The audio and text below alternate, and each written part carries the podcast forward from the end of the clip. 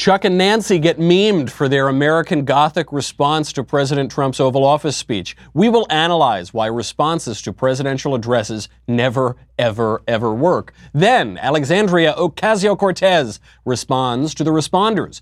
Uh, President Trump gives the speech itself. You don't want to forget about that. And Kellyanne Conway roasts Jim Acosta. Finally, the American Psychological Association declares masculinity harmful. What a bunch of wimps. All of that and more. I'm Michael Knowles, and this is The Michael Knowles Show.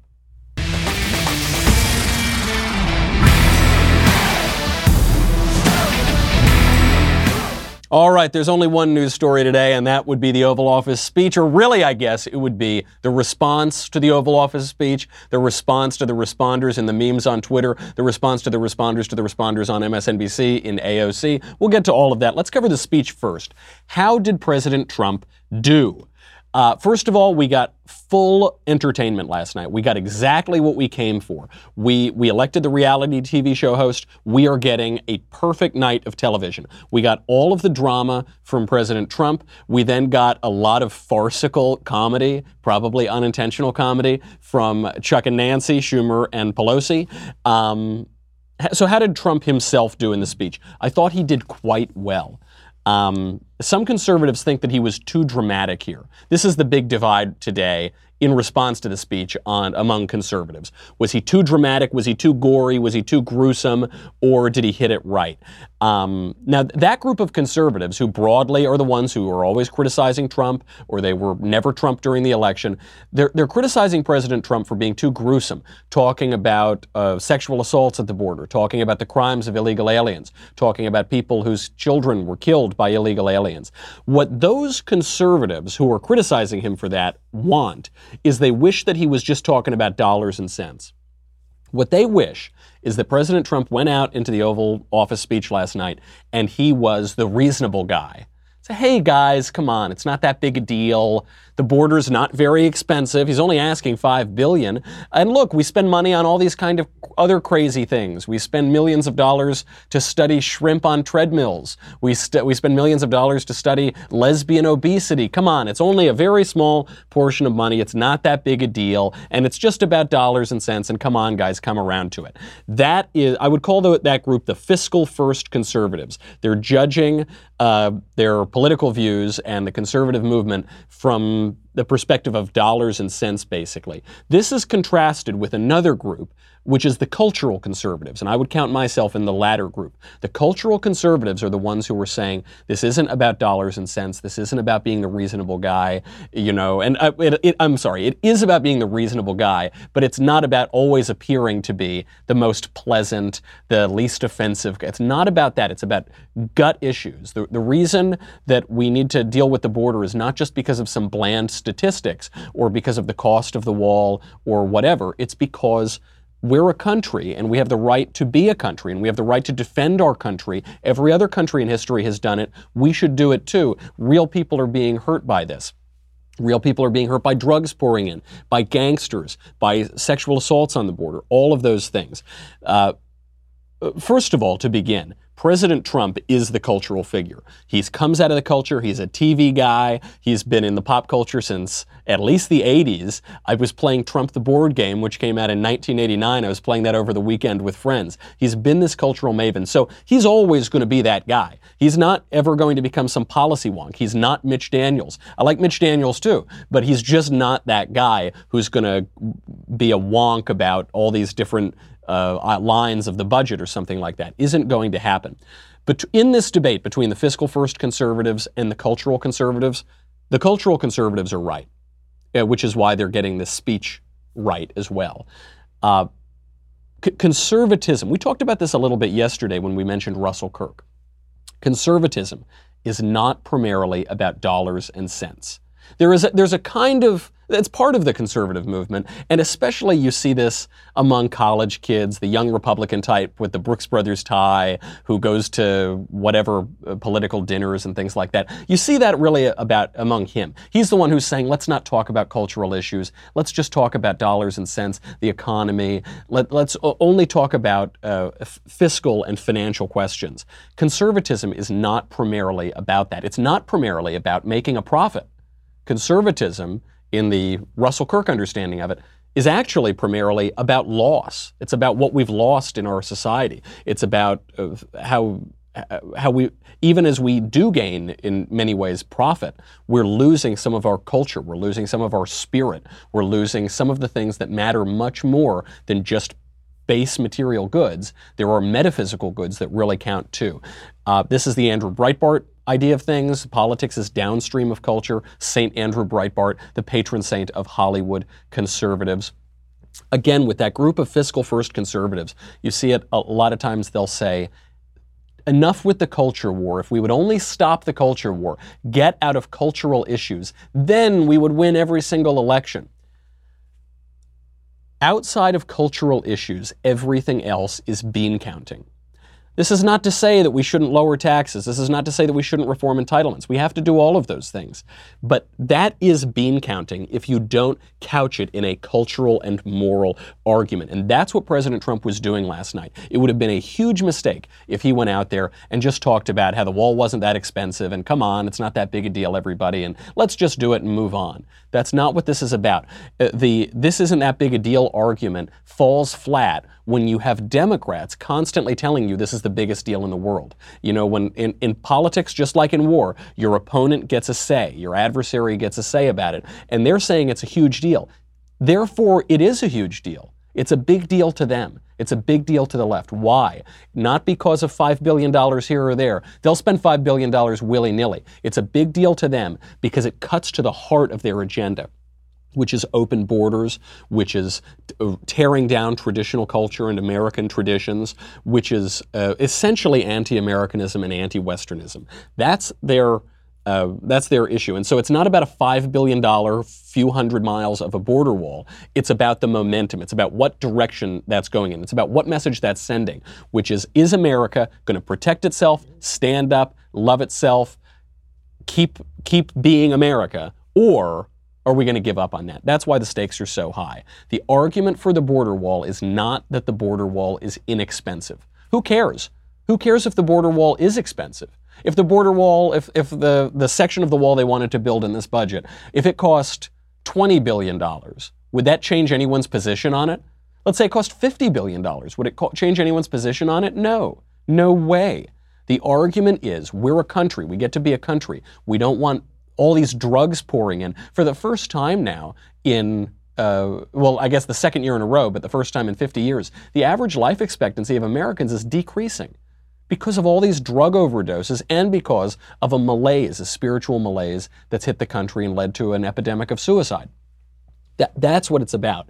It's about the real Americans whose kids are dead because illegal aliens killed them. It's about, we'll go through some of the uh, statistics, we'll go through some of the responses to Democrat arguments in just a minute, but we should get off of this argument that the, the argument for the wall is that it's just uh, not that expensive who cares? It's not about. It's about something so much deeper, and you're not going to convince anybody on dollars and cents. You're, this is this is why Mitt Romney couldn't become president and ne- and never will become president, is because you can't campaign for the presidency and say I should win the presidency at a time of great cultural gravity because I'm a better manager.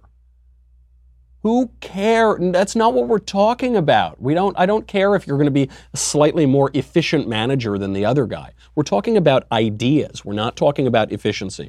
So let's get to the speech itself. Here is uh, part of the uh, where the real disagreement comes up, where the fiscal first conservatives are uh, saying he went way too far, was focusing in on crime and rape. Last month, 20,000 migrant children were illegally brought into the United States a dramatic increase. These children are used as human pawns by vicious coyotes and ruthless gangs. One in three women are sexually assaulted on the dangerous trek up through Mexico.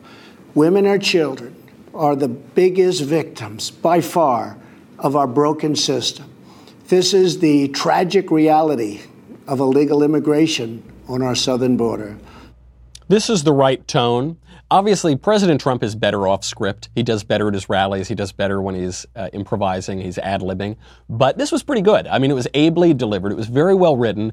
He delivered it without any big mistakes. I thought it went pretty well. You knew he was reading from a prompter, but presidents are always reading from teleprompters in these speeches, so I didn't think that was a big deal.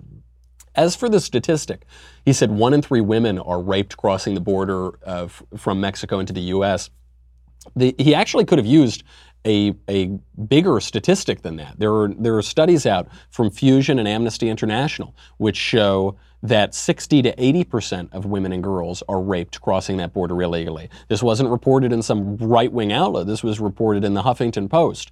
Uh, so I felt he should have used that statistic. But again, it's very hard to have reliable statistics on on a, a, degree of crime that is that is so hidden from public view. Still, I, I, felt he should have gone whole hog and used used even the more powerful statistics, which are backed up by left wing sources. So you couldn't even have left wingers arguing with them. Um, then he goes on and talks about those who have been victimized by illegal aliens. The only thing that is immoral is the politicians to do nothing and continue to allow more innocent people to be so horribly victimized.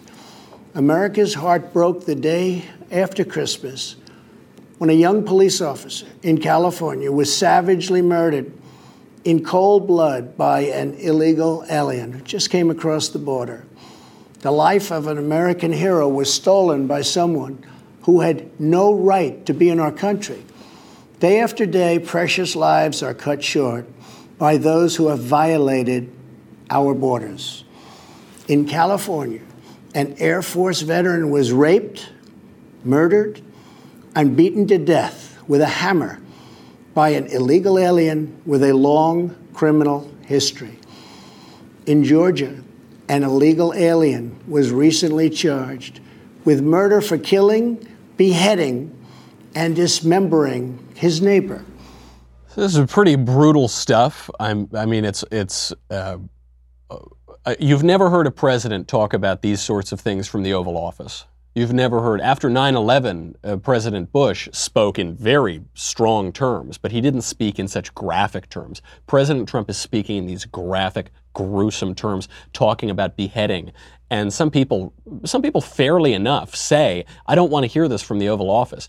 I'm with you. I agree. In my ideal politics, we would not have these sort of things said in speeches to the nation from the Oval Office. In my ideal politics, in, when you're giving a speech to an, a, an audience that includes children, old women, whatever, you're not going to use this kind of imagery.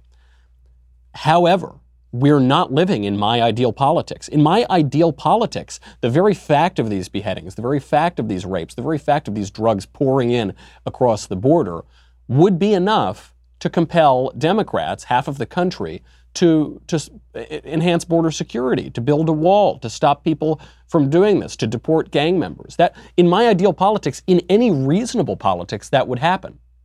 But it's not happening.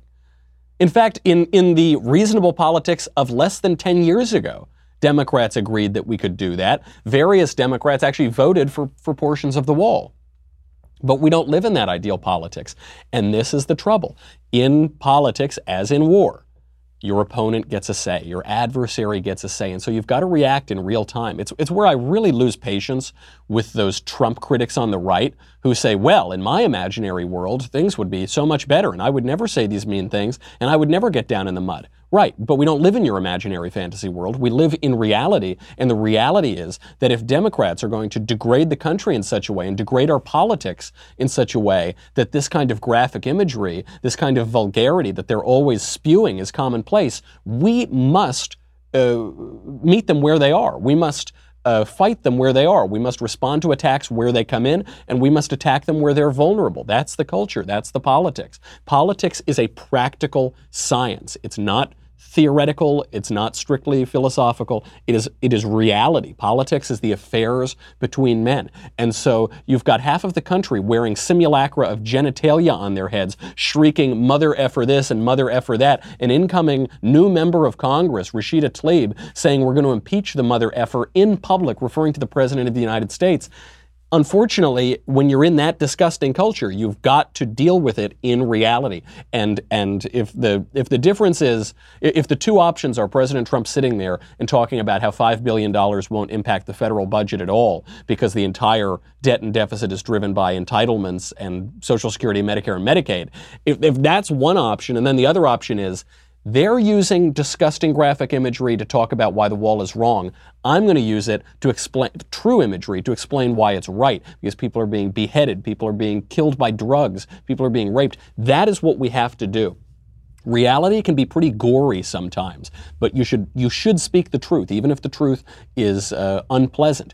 If if the if the the way to uh, persuade people is to tell them the truth, and you can do it in a more diplomatic way sometimes. You can do it in a more civilized way sometimes, or you have to be blunt sometimes. We're in a very blunt culture, a very uh, authentic, raw culture. This isn't only the Democrats' fault. This is just the fact of our media landscape. We're constantly on social media where it's it's raw and it's live, and people make mistakes, and you no longer elect a movie actor like Ronald Reagan, you elect a reality TV actor like Donald Trump. That is reflective of the culture, and I think he handled it very, very well. Um, so let, us take a look at the reality of this, by the way. If we're going to delve into the, how gruesome this is, now you're hearing the left uh, saying, oh, these, these stories of illegal alien crime, they're lies, they're not true. I think Nancy Pelosi called it malice and misinformation. It isn't. There was just one, uh, Breitbart did just one quick rundown of uh, MS 13, specifically crimes, in the last couple years. Uh, last year, an MS 13 gangster pimp ordered uh, the baseball bat beating of a 15 year old prostitute in Maryland.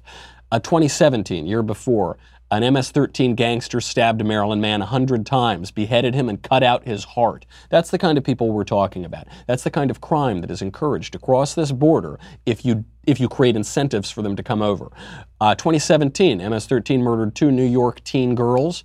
Uh, 2016, year before, uh, MS-13 murdered a 14-year-old Texas boy with a machete. There was a whole spate of machete uh, crimes attributed to MS-13. That's the reality the, the Democrats are saying, uh, Nancy Pelosi said this during her response. She said, Mr. President, women and girls at the border, they don't pose a threat to us. Right, yeah, we're not we're not worried about the women and children. We're worried about that guy. We're worried about the drugs that are that are coming over in such large quantity that the average American life expectancy is decreasing. We're worried about the threats to our own sovereignty as a country because illegal aliens are counted as population for uh, the distribution of congressmen in the House of Representatives because they're counted by the census. We're worried about illegal alien voting, which does happen. We're worried about illegal aliens, not just committing crimes, but also stressing our resources.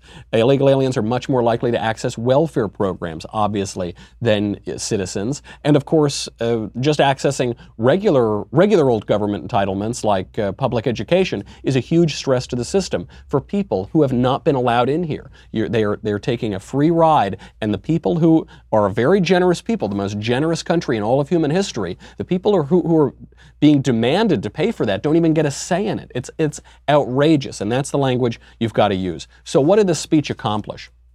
Uh, there was a question before the speech as to whether or not President Trump would declare a national emergency. And what this would do by declaring a national emergency was it would give him the ability, without Congress giving him the $5 billion, to build portions of the wall. And he could order this to be done through the Pentagon or through other mechanisms, but uh, he could have gotten that done. This would have been drastic. It would have had huge legal challenges. It, it definitely would have absorbed a lot of the air out of 2019 uh, and a lot of the political capital out of 2019. Should he have done it? Should he not have done it? Possibly he should have. Um, because P- President Trump does very well with adversaries and he does very well in unconventional politics. Still, I think the reason why he didn't do it is because we're in this very strange moment where the wall is unpopular. The wall, if he had declared a national emergency to build the wall, this would not have done well in pop, pop, public opinion polls. But what does that mean? So the wall is unpopular. However, border security is very popular. And you'll even see this within the same poll. There was a poll out from Harvard Harris, obviously very reputable poll. It showed that that Americans don't want the wall. They want to give amnesty to, to DACA, to the illegal aliens brought here when they were under 18. Also, they want to end chain migration. Also, they don't just want to stop illegal immigration, they want to dramatically reduce levels of legal immigration. So right now, our rate of legal immigration is about 1.2, 1.3 million people per year pouring into this country. Uh, uh the Harvard Harris poll shows the majority of Americans want to reduce that by more than 50 percent, bring it down to about half a million immigrants coming into the country per year. So how do you make sense of that? They say we, we're so against immigration at this point. We don't just want to stop illegal immigration, we want to lower legal immigration. Also, you can't build a wall. We don't want you to build a wall. Now, what this speaks to is one, Obviously, how questions are worded can change this, but it speaks to political messaging. The Democrats have focused in on this wall issue, and they've focused in on personality. So the wall is identified with Donald Trump and his often acerbic personality, and so they don't like the wall. But on the issue itself, they do strongly support the issue. Um, if, if, this is a personality battle, then how did it shake out last night? I'm not saying President Trump has gets 100% percentage points on this. I'm not saying he's totally popular. He's not. He is polarizing. That's been his appeal all along. It's the reason why he won the Republican nomination. It's not because he's so likable. It's not because he has that fake plastic smile uh, on his on his face like Mitt Romney. It's because he's polarizing and he makes stands that can be unpopular, and this makes him more popular among uh, other demographics. Um, but if it's a personality battle between Donald Trump and Chuck and Nancy, come on that's not, is that even a question? Is that obviously President Trump wins that personality battle. Uh, Chuck and Nancy, we'll get to Chuck and Nancy in a second. Um, here is some of the reaction to President Trump, not from Chuck and Nancy, not from Ocasio Cortez, just a regular old backbencher uh, senator, Senator Chris Van Hollen on MSNBC.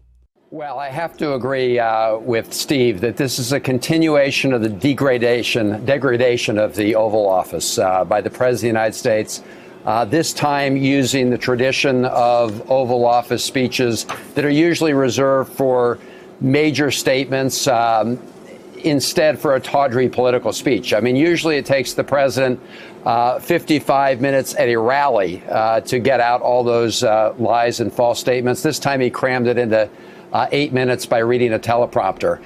Lies and false. What lies and false statements did President Trump say? Did he say any? Because I saw this going all around Twitter. All of the talking heads were chattering about this. They said it was all these lies, misinformation, malice, false statements. What false statements? He said one that they're claiming is that President Trump, President Trump said that thousands of illegal aliens come in per day. They say that the reality is more like hundreds. In reality, it's more like thousands we have at least a thousand people coming in over the border every single day. And in recent months, DHS itself has been reporting that they've seized 3,000 illegal aliens in one day. So that's not a lie. That's the reality. The Democrat line is the lie. We have over a thousand people coming into this country illegally every day. And we don't really know how many there are anyway. We're having that number arrested, apprehended. How many people are sneaking through? How many people are, are not being arrested? Um, he talked about how drugs are pouring through this country.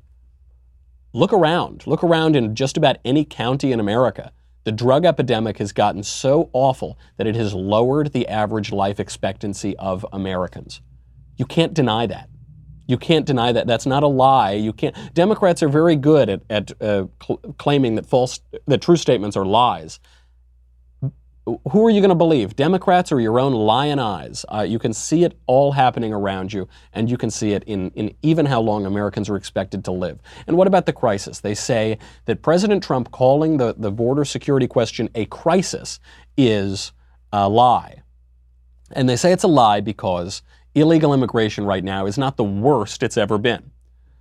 Well, that's, that's quite a definition of uh, crisis oh, if it's not the single worst thing that's ever happened in this category, then it's not a crisis. It's true. It's not as bad as when you had a million people, more than a million people coming in uh, in, the year 2000. It's you know, it's maybe it's not as bad as that. It's pretty bad. And and the other thing is, you can't just freeze one year in time, because uh, when Republicans were talking about illegal immigration during during 1980. Uh, George Bush running for the presidency against Ronald Reagan. They were both debating illegal immigration, and they were both debating who was more compassionate. They were all saying, who's going to give more amnesty? Who's more whatever, right? Um, at that time, how many illegal aliens were there in the country? Not very many. But, na- but over time, when you have year after year after year where it's pretty bad, but it's not a crisis, it's, it's just pretty bad, year after year after year for 30, 40 years, all of a sudden you get to 30 million illegal aliens. Again, we don't really know how many there are, but could be estimated around 20, 30 million illegal aliens. Who knows?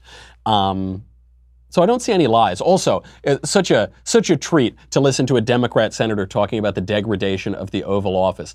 Bill Clinton the not the last Democrat president, but the one before him, Bill Clinton, who all the Democrats were campaigning to make the first gentleman of the United States just a little over 2 years ago. Bill Clinton turned his intern into a human humidor in the Oval Office. In that act, it wasn't broadcast to national uh, television, mirabile dictu, but uh, he did it there. Are we really going to say that Donald Trump spouting accurate uh, information about illegal immigration, that's the degradation of the Oval Office?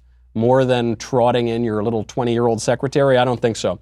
We've got a lot more to get to. We got to get to Chuck and Nancy's response. We got to get to all the great memes, uh, Alexandria Ocasio Cortez, the roast of Jim Acosta, and why masculinity is so harmful, according to all those wimps at the American Psychological Association. But first, we've got to say goodbye to Facebook and YouTube. And by the way, before we go, it's time for you to get on the right side of history, which is in fact the title of Ben Shapiro's new book. I can assure you this book will be the second best book out of the last few years. It will be, I, am serious, I read it, I really enjoyed it, I think it's a very good book, and it will be the second best book to be published since uh, 2017. I'm, I'm, I guarantee it. Get on the right side of history. It officially hits stores March 19th, but if you go to rightsideofhistory.com, you can order your copy right now before they sell out. Do it. You'll thank me later. It really is is good.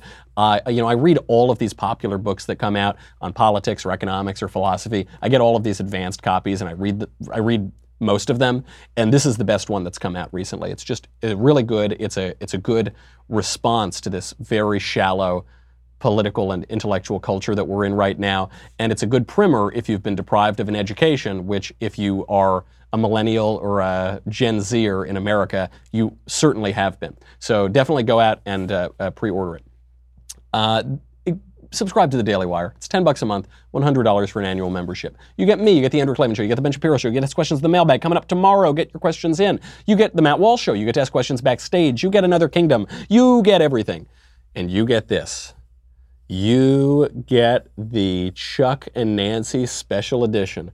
This is the one that because what you're going to do, you'll you'll see the clips of the response video right after this, and you're going to put your you're going to put that tumbler right up to the screen and you're going to watch as those frowny, pouty, desiccated faces just pour. They're, they're not a lot of tears because it's a little desiccated, but just little, little sort of almost powdered drops of leftist tears into your tumbler, and then you can enjoy them, and they're very, very delicious. Go to dailywire.com. We'll be right back.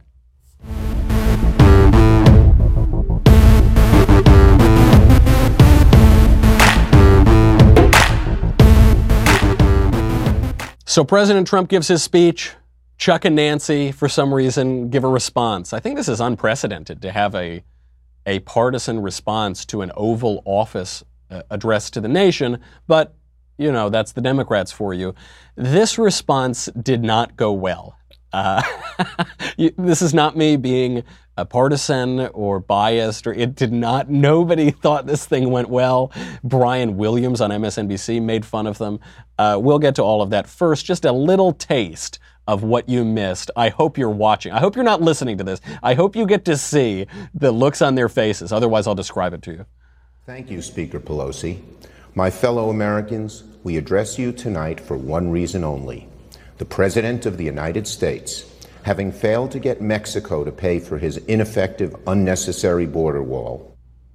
It goes on and on and on. Um, we'll get to more of what they say in a second. Uh, it just doesn't look good.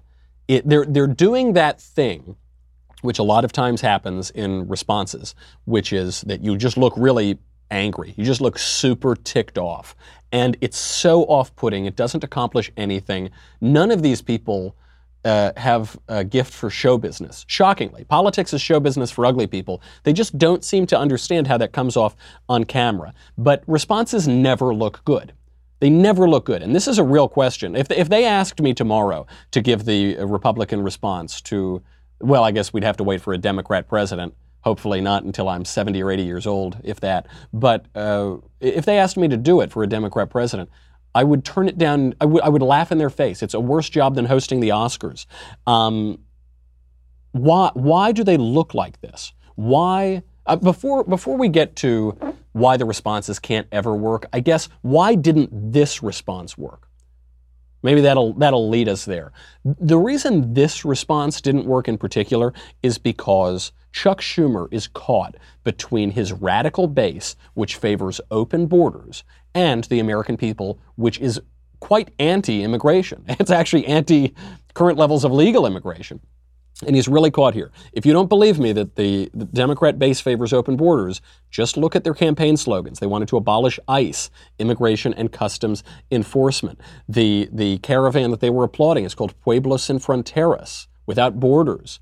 Uh, they're, they're constantly trying to uh, give uh, illegal aliens access to American services, blurred the distinction between citizens and non-citizens. They're constantly trying to give amnesty, which is which is open borders. They're constantly encouraging uh, more illegal immigration. It, it stems from an anti-Americanism, but that's what they want. They want open borders, and the majority of the American people do not. Chuck Schumer knows this. Chuck Schumer. Uh, actually talked about. In, not that long ago, Chuck Schumer was talking about how important it is for us to secure the border.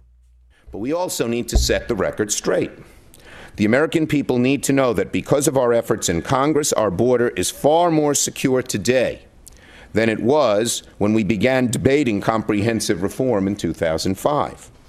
Between 2005 and 2009, a vast amount of progress has been made on our borders and ports of entry. The progress includes 9,000 new Border Patrol field agents in the last four years, construction of a 630 mile border fence, or 630 miles of border fence, that create a significant barrier to illegal immigration on our southern land border.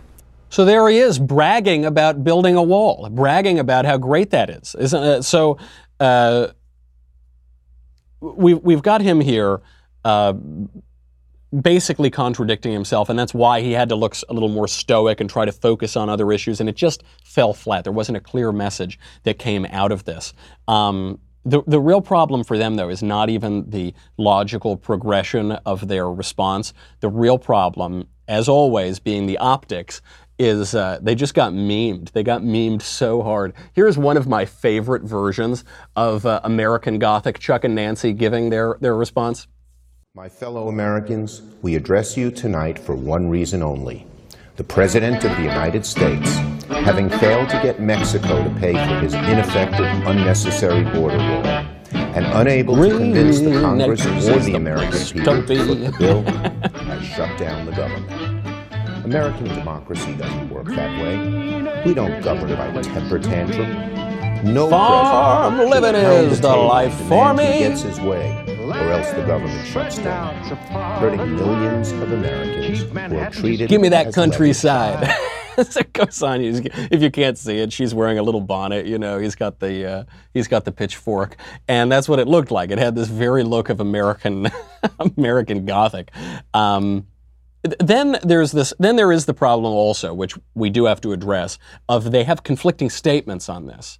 So uh, Chuck and Nancy, Nancy's calling the wall immoral. Chuck Schumer voted for the wall already. He voted for part of a wall a few years ago, not, not that long ago. Uh, then there's confusion over Democrat messaging because they're saying that the wall is immoral, and they're also saying that the wall is ineffective. But it can't be both things at once. So if, a, if the wall is ineffective, why is it immoral? It's not keeping anybody out, it's not doing anything, it's letting these immigrants and illegal aliens come through, it doesn't really matter at all. If the wall is immoral, how is it ineffective? If, uh, if, if something is immoral, it is having a moral effect. It is, it, it, by definition, it is effective. And so they, they can't do this. I, this reminds me of all the times when we were arguing over whether it was okay to torture terrorists whether uh, which which it is, by the way. Uh, but the question they, they, would always argue on the Democrat side. You'd say, "Is it okay to torture terrorists?" And they would say, "Well." Torturing terrorists is immoral. It's not who we are. It's wrong, it's terrible, it's immoral, and it's ineffective. All right, then what's the big what's the big deal? If it's not, you know, if it's ineffective, well, who cares, right? But they because they they didn't want to actually deal in the issue. We'll do an episode someday on why it's a very, very, very good thing to torture terrorists. We unfortunately we don't have time to do that now. Um, but they've just got this confused messaging. They would be much smarter to uh, pick a lane and then just try to advance that lane. Um, but but again, they can't because they're torn between their base, which is for open borders, and the American people, which is anti-illegal immigration. So if they if they pick the ineffective line, then their base is going to say, "What do you who?" I, don't care that it's ineffective. I'm, I, am i I'm glad it's ineffective, but it, you, you, shouldn't do it in the first place. And then if you say it's it's immoral, then you alienate the majority of the country. So they're trying to split the baby. It just doesn't work. Uh, don't take my word for how bad this response was. Obviously, you see the memes going around Twitter. Here is uh, no less a Democrat than James Carville, Democrat strategist, on no less a Democrat than Brian Williams' show on MSNBC, giving his response. But tell me why responses are so bad. Tonight, this uh, Chuck and Nancy visual tonight launched a thousand memes while they were still talking. Yeah. There was an American Gothic meme. There was a right. "Your mother and I are very upset you you stayed out so late" meme. And and someone has to account for Bobby Jindal. Uh, his guest appearance in um, uh, Gone with the Wind, and for Rubio drinking water. But this visual from tonight goes down uh, in the pantheon. What is the problem with responses, James? I, I, you know, I they, they seldom, if ever, work at the State of the Union. They usually get some young person to respond. Uh, they tried that with Jindal. That didn't work very well.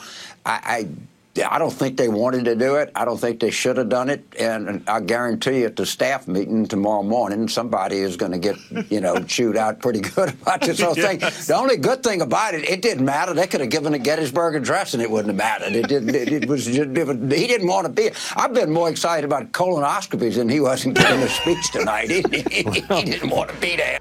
Yeah, classic J- James Carville uh, subtlety, but a- absolutely right. Um, it, they didn't want to be there. It was, it was a mistake. Um, it was it was a mistake too because because they have conflicting messages about this. It would have been much better to let Trump go out there, be aggressive, be uh, gruesome, be graphic in his language, and then just let let the Democrat anger at him boil over. I don't think the response accomplished anything for them. I hope I hope the speech accomplished something for Trump and the Republicans. It seems that it did in so much as it made the case once and for all, and now we can have basically an honest debate. Um, but you know, it didn't didn't get us the wall right away. It didn't declare a national emergency, and it was probably unwise for the Democrats to respond in that way. They're not the only ones who responded. Our favorite socialist from that ritzy town in northern Westchester, Alexandria Ocasio Cortez, uh, gave a response as well on my program on MSNBC. Not only that, but in, in the actual address, there was falsehood after falsehood. And we have to make sure that we get our facts straight. Everyday immigrants commit crimes at a far lower rate than native born Americans. And not only that, but the women and children on that border that are trying to seek refuge and seek opportunity in the United States of America with nothing but the shirt on their backs are acting more American than any person who seeks to keep them out ever will be. So that was obviously on my MSNBC program, The Rachel Maddow Show, last night. Um, where, where to begin? First of all, she's complaining about President Trump getting the facts wrong. Two days ago, she was explaining how you shouldn't be factually correct how it could be morally wrong to be factually correct. She said that in a tweet. So she's ch- really changing her tune, but that's always what she does. Um, the first observation Nancy Pelosi has a really tough case here on her hands because Alexandria Ocasio Cortez thinks that she's the Speaker of the House, and for all intents and purposes, she is. She is right now a leading national Democrat. She's the brightest star of the incoming Democrat congressman, and she's causing real headaches for Nancy Pelosi. Um, con- Congress members very often are just glorified press secretaries. Very few of them know anything about public policy. Very few of them are interested in crafting public policy. Most of them just want to go on television and run for a higher office. Uh, so that's what they do. They just go on television. I mean, this is sort of the Schumer model. Though Schumer to his credit, does have a lot of acumen in navigating uh, the halls of government since he's been in it his entire life. And uh, so uh, Alexandria Ocasio Cortez is doing that. I mean, she's spending all of her time on TV. When she's not on TV, she's on Instagram Live. When she's not on Instagram Live, she's doing videos on Facebook. I mean, it's just on and on. She's putting herself out there. And uh, but what she's saying isn't true. The trouble is that she has, it sort of sounds like she's saying true things. She, she's getting much better at the camera. You can see this even just in her eyes. Her eyes are less buggy and weird than they used to be. And uh, they, I don't know, she's just getting much uh, smoother. And she can say things with such confidence now. She didn't used to be able to do this. She used to say, I'm not the expert, ha ha ha, sorry. Now she says untrue things with such confidence that they're actually somewhat convincing. So she's saying that illegal alien criminals trying to cross into our country illegally are more American than American citizens. What does that even mean? That uh, that doesn't mean that's that the semantic value of that sentence is blah, blah, blah, Blah, blah, blah, blah, blah, blah. But it, because she's saying it with such confidence, it sounds like it means something. And uh, they do this all the time. I mean, this is another example of having, talk about having crossed messaging. On the one hand, America is a terrible, awful, racist, bigoted, sexist place that has caused wickedness and evil all throughout the world. On the other hand, these illegal aliens are more American than Americans. well, can they keep them out, please? don't no, don't let them in. They sound like terrible people. But of course, they're just trying to say both things. They will just speak out of both sides of their mouth. Whatever is most convenient, they will say. American can be the worst adjective in the world. It can connote the most evil that you can imagine, or it can be the most wonderful thing. But but again, only when it's referring to non-Americans. Um, anyway, she's getting very good as a press secretary. This is uh, a little bit worrisome, and it's worrisome for Pelosi. Um, before we go, we've got to get to Kellyanne Conway. I don't. We'll get to the other stuff later. I, we've got to get to Kellyanne Conway. This her this had been building for so long. She was there speaking to Jim Acosta, CNN's Jim Acosta. You ever heard of him? His name's Jim Acosta. He, she's there speaking to him, and he's being a glib little jerk. And you can tell this has just been building, and she just lets off on him. It's glorious. Enjoy. Hey, Kellyanne, can, can you promise that the president will tell the truth tonight? Will he tell the truth? Yes, Jim, and can you promise that you will? I will. The whole truth and nothing but the truth to help I- you, God? I'm not the Am one I who allowed to mention God to alternative facts you? problem like you do. Uh, no, Will well, that, you know, president- will the Jim, I know that's a the the chief. truth? Make sure that goes viral. Okay. This is why, by, by the way, this is why I'm one of the the only people around here who even gives you the time of day. Can you can you guarantee And that the let me let me just let me get back in your face because you're such a smart ass most of the time, and I know you want this to go viral. A lot of these people don't like you, but let me just be respectful to the media at large, as I always am. I explained that that was alternative information, additional facts, and I explain it many times. And don't you put it back in my face for all the corrections that your network needs to issue. I was on your network 25 or 26 times in 2018. I'm one of the last people here who even bother to go on, and the disrespect that you show to me personally, I'll just look past. Ma'am, Um, I, I no, no, and don't call me ma'am to, to make it up. Tonight. That's I why. Go ahead, please, to Preach, preach, Kellyanne. Oh, that was just so beautiful. It was devastating. And this is because Kellyanne Conway is much, much, much more intelligent than Jim Acosta.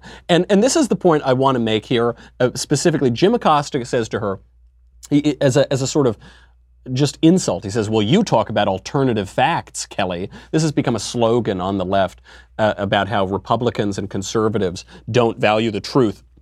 We value alternative facts.